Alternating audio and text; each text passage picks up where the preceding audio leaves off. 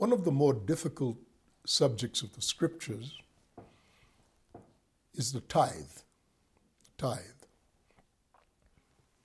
Immediately upon the mention of this, people have all kinds of reactions.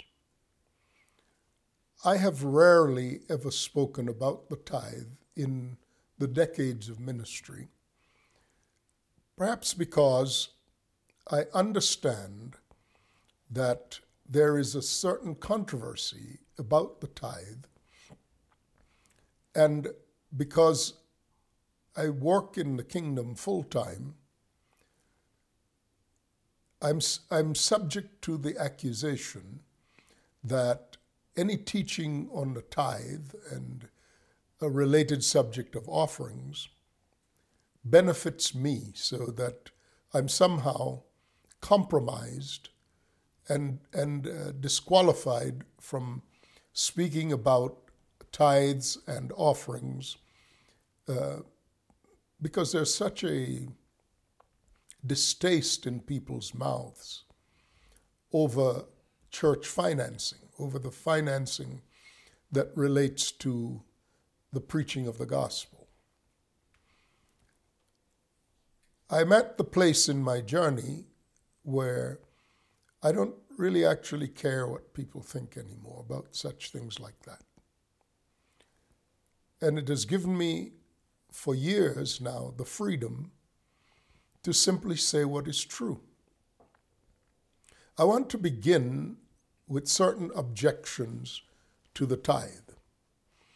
But then, as I normally do, and as you've come to expect me to do, I paint the picture of the biblical context, and more particularly, the mind of God concerning any subject matter. Now, at the end of that, you can decide if the truth you've heard, for I will speak the truth to you on this matter. If the truth you heard is something you will submit to or that you won't. Whatever you do with it is your decision. But every decision we make has consequences. And in this case, it would be likely the consequence of disobedience. But before I get into that, let me uh, talk a little bit about how people view the tithe. And these are actual discussions I've had with real persons over many years. I don't know that uh, I persuaded many people of the biblical view of things because what I get into is pretty substantial, pretty deep. And what I find is most people want a verse of scripture that says, Thou shalt or thou shalt not. And if they don't see it in terms of a verse of scripture, uh, they can't get their minds around it. I will say that, not particularly in regard to the understanding of the tithe, but whoever has that mindset is scripturally or biblically is a child. Because they want everything reduced to a law that says, Thou shalt or thou shalt not. To speak about matters of wisdom and understanding there's almost nothing that is set forth in a verse of Scripture. Although, once the revelation of the truth is apparent, the Scriptures suddenly appear everywhere in support of the thing. One of the objections that I hear and have heard over the years is well, the tithe is the law. And I am not under law, I am under grace. And they will cite passages from the Old Testament, principally the book of Leviticus, that speaks of bringing a tenth uh, to the Lord. And they will say, well, you know, that, that was for the Jews and it was uh, it was for support of the temple and support of the priesthood in the temple. Uh, we're not under that. We're when Christ came, we're under grace. We're under the the law of grace. So we don't have to do that. He paid the price for our sins. Um, salvation is free. The tithe is an impos- a reimposition of the law. That's, that's one common uh, objection. Uh, anecdotally, I remember talking to this one fellow. His first name was Bruce. I know his last name, but I'm not sure if he's still alive, so I won't I won't reference his last name. But we were having this discussion. And I asked him, I said, Now, Bruce, would you prefer to have a tithe, to offer a tithe of a million dollars per month or a hundred dollars per month? And I mean, without thinking, he said, Of course, a hundred. And I laughed. He said, Why are you laughing? I said, Oh, Bruce, it'll come to you. In a little while, he said, Ah, I see.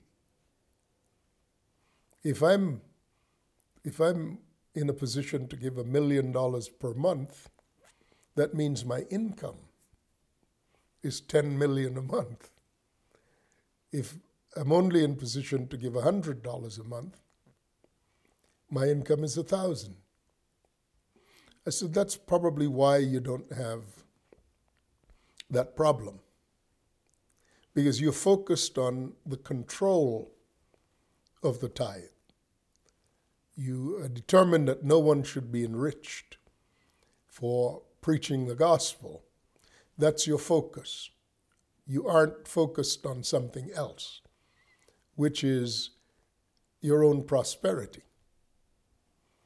And I proceeded to say, look, by that perspective, you cannot be trusted with weighty matters. You can't even be entrusted a lot of money because you don't understand the relationship of money uh, and the things of God. And I cited the scripture that says that if you're unfaithful with unrighteous mammon, how can you be trusted with the real uh, significant things of the kingdom, such as wisdom and revelation, or even power? I've had lots and lots of discussions like that, as you might well expect, over the years, where I tried to break it down in bites, bite-sized pieces for people but like I said, I don't know that I've ever been really successful at that. And I haven't actually borne down upon preaching about or teaching about the tithe. But it occurs to me that we are now in a time where the body of Christ, a time in which the body of Christ cannot live by bread alone, but must live by every word that proceeds from the mouth of God. The trap for people who have not learned the faithfulness of the tithe is that it's going to be extremely difficult to escape the pull of the economy of the beast. So that's, that's really my motivation. For myself, I aver truthfully that the Lord has protected and provided for me for everything He's called me to do. All of you know very well that nothing that I've been given by way of revelation have I attached a price tag to. I truly live by the word that proceeds from the mouth of God. And it has given me the freedom to speak plainly and boldly without concern for money. Now, I want to get into this subject matter. And obviously, I begin by painting the biggest picture that provides a framework in which to view the tithe. So I'll probably dedicate a couple of programs just to painting the picture, painting the background. Because as you may infer from the limited uh, references I gave at the beginning of this to talk about some of the controversies associated with the tithe and with offerings, people who argue about the tithe really do not have much in the way of comprehension of the scriptures. And they're struggling financially, so they don't want some other and additional burden. One of the other reasons that people do not want to give the tithe, and Bruce Arch, uh, the, the, uh, uh, the, the person that I referenced, um, that I was uh, in, involved in this discussion with, his issue was really that of, of control. He wanted to be able to control. Yet other people say, uh, I can't, I can't afford to tithe. Because when I count up my money, when I count, count up what I bring in every month, I don't have, I don't have enough to tithe. to which I always will say, you know, you, you're putting the cart before the horse. The reason you don't have enough is because you don't tithe. If you were to revamp your thinking to prioritize the matter of obedience in finances, it would begin to expose down the line all kinds of things, like your relationship to money, like your view of yourself, uh, and so on. But the underlying reason ranges from the lack of faith to the desire for control. One fellow kept insisting that he should control whatever happened with the tithe to the point where he would offer to give us uh, things that he decided uh, he wanted to give uh, and would decide that that was his tithe. So I finally began to just reject things he would offer to give because I wasn't helping him to learn obedience in the tithe. Uh, others have just decided that um, whatever they think, uh, like if they gave services, professional services, or or helps to people, that that is their tithe. In, in all of these circumstances, underlying them are severely broken people who are struggling with basic identity issues. Am I a son of God? Uh, if so, am I a mature son? One thing is certain you can never lay claim to being a mature son if you cannot get right the elementary or basic things. You're not mature. You may know about them, but until they're incarnate in your flesh and a part of your living and life, no. Uh, they're, they're, they're only information.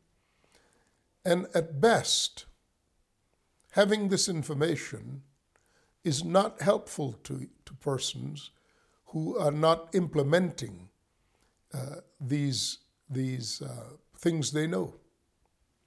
And that's actually why God doesn't give you any more. If you're a person who is not implementing what he knows, God can't give you any more. Any more is just that much more you won't obey. Any more is that which condemns you even more. So, God, in His mercy, actually, in His mercy, He doesn't give you any more. It's the mercy of God not to give more than anyone can contain or can, can uh, obey because it, it's not neutral.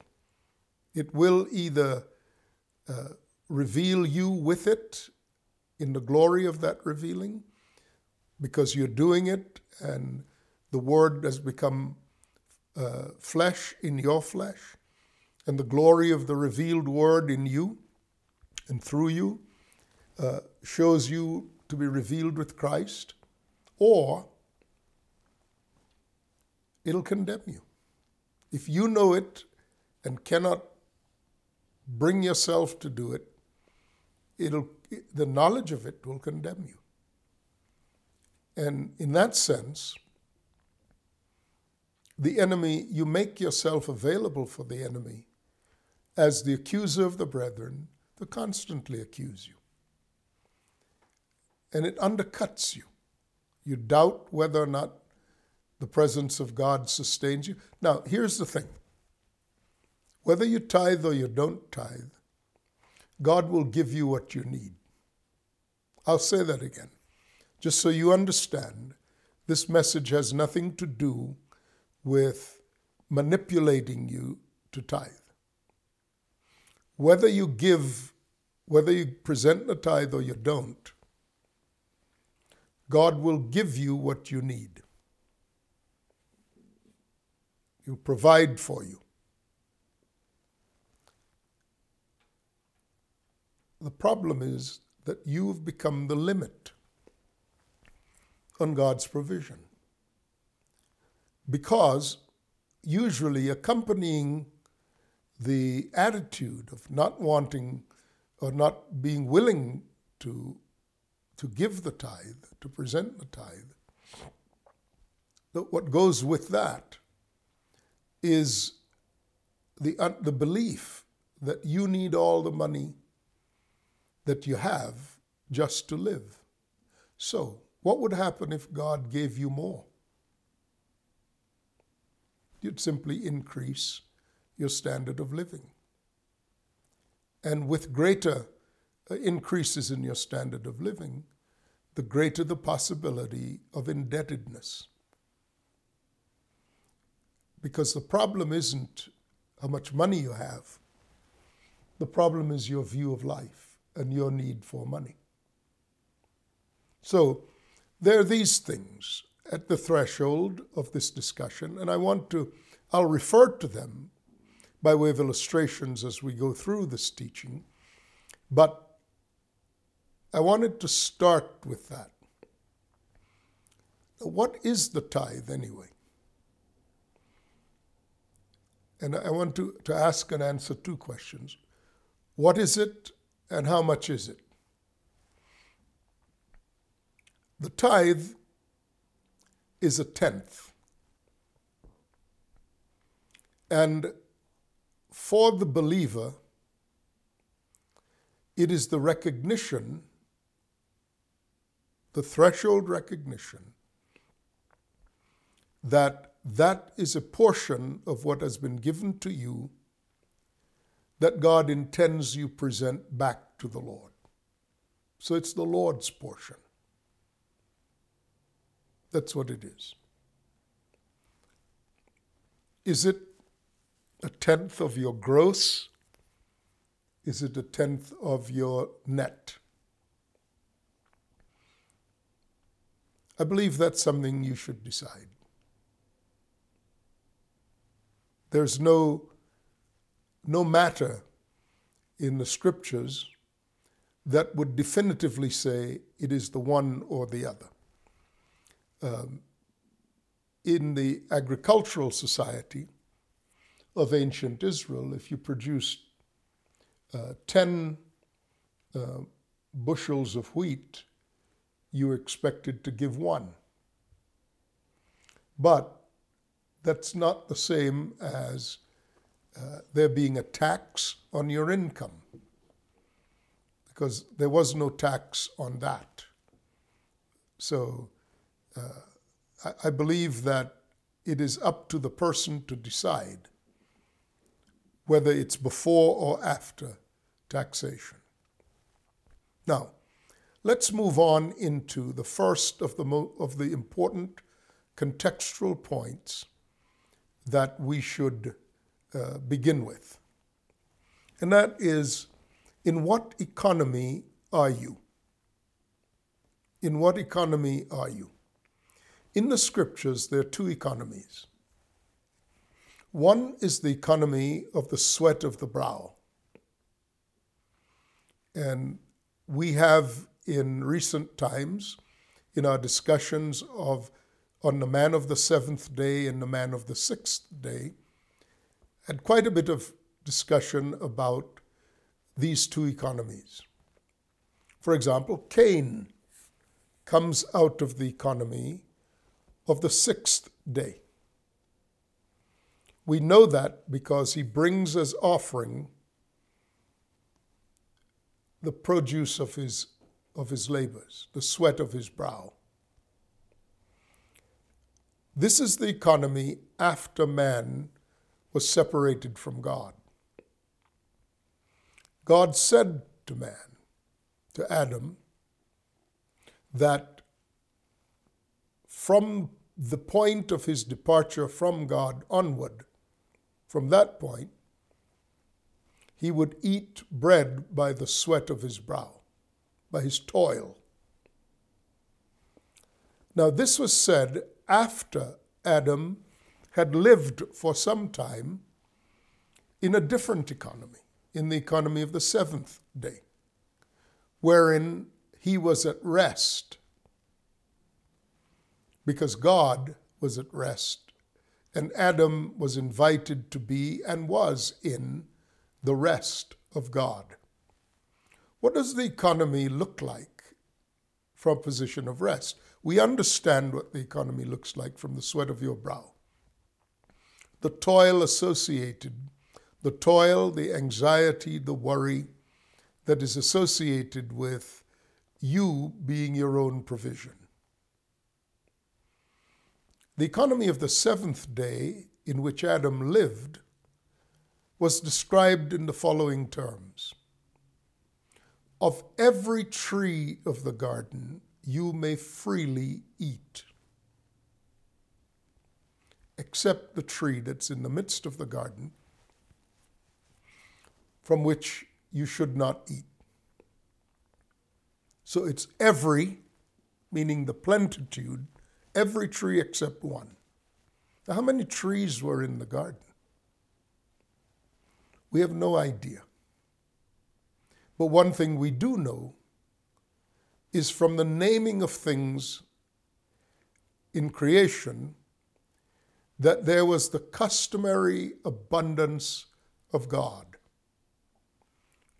Of the rivers, the four rivers that flowed out of Eden, two of them, one was named Gihon, the other was named Pishon, the third was the Tigris, and the fourth the Euphrates.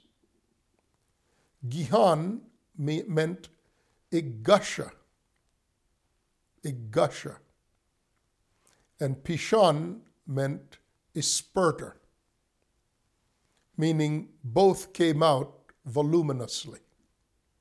And we know that Tigris and Euphrates were mighty rivers in what came to be known as the land between waters or Mesopotamia, the headwaters of which was the Garden of Eden. Gihon and Pishon are indications of the abundance of flow, the abundance of God.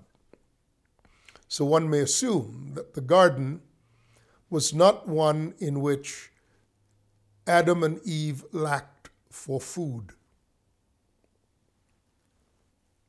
There was no need for clothing, they were clothed in the glory of God. And there was no need for shelter because the elements were not adverse to them. So their primary concern was for food, and there was an absolute abundance of food. Their only re- requirement was to tend the garden. If in doing so they were to engage toil, so as to sweat, then the new economy that resulted from their falling away from, from the grace of their existence would not have been necessarily described as by the sweat of your brow, because that would have been commonplace anyway. The sweat of the brow was something else. It was the effort to produce in an environment that had become hostile to them. Hostile in the sense that it had produced thorns and thistles. Thorns would mar the ground, would take up the ground, would require clearing. So thorns were an imposition and by way of a limitation upon the scope of their inheritance. So there were two economies. One was the economy of the seventh day, which could be engaged and was meant to be engaged from the position of rest. The other was the economy of the sixth day, where man was required, where man had stepped back from the seventh day into toil. And that was the economy of the sweat of the brow. The economy of the tithe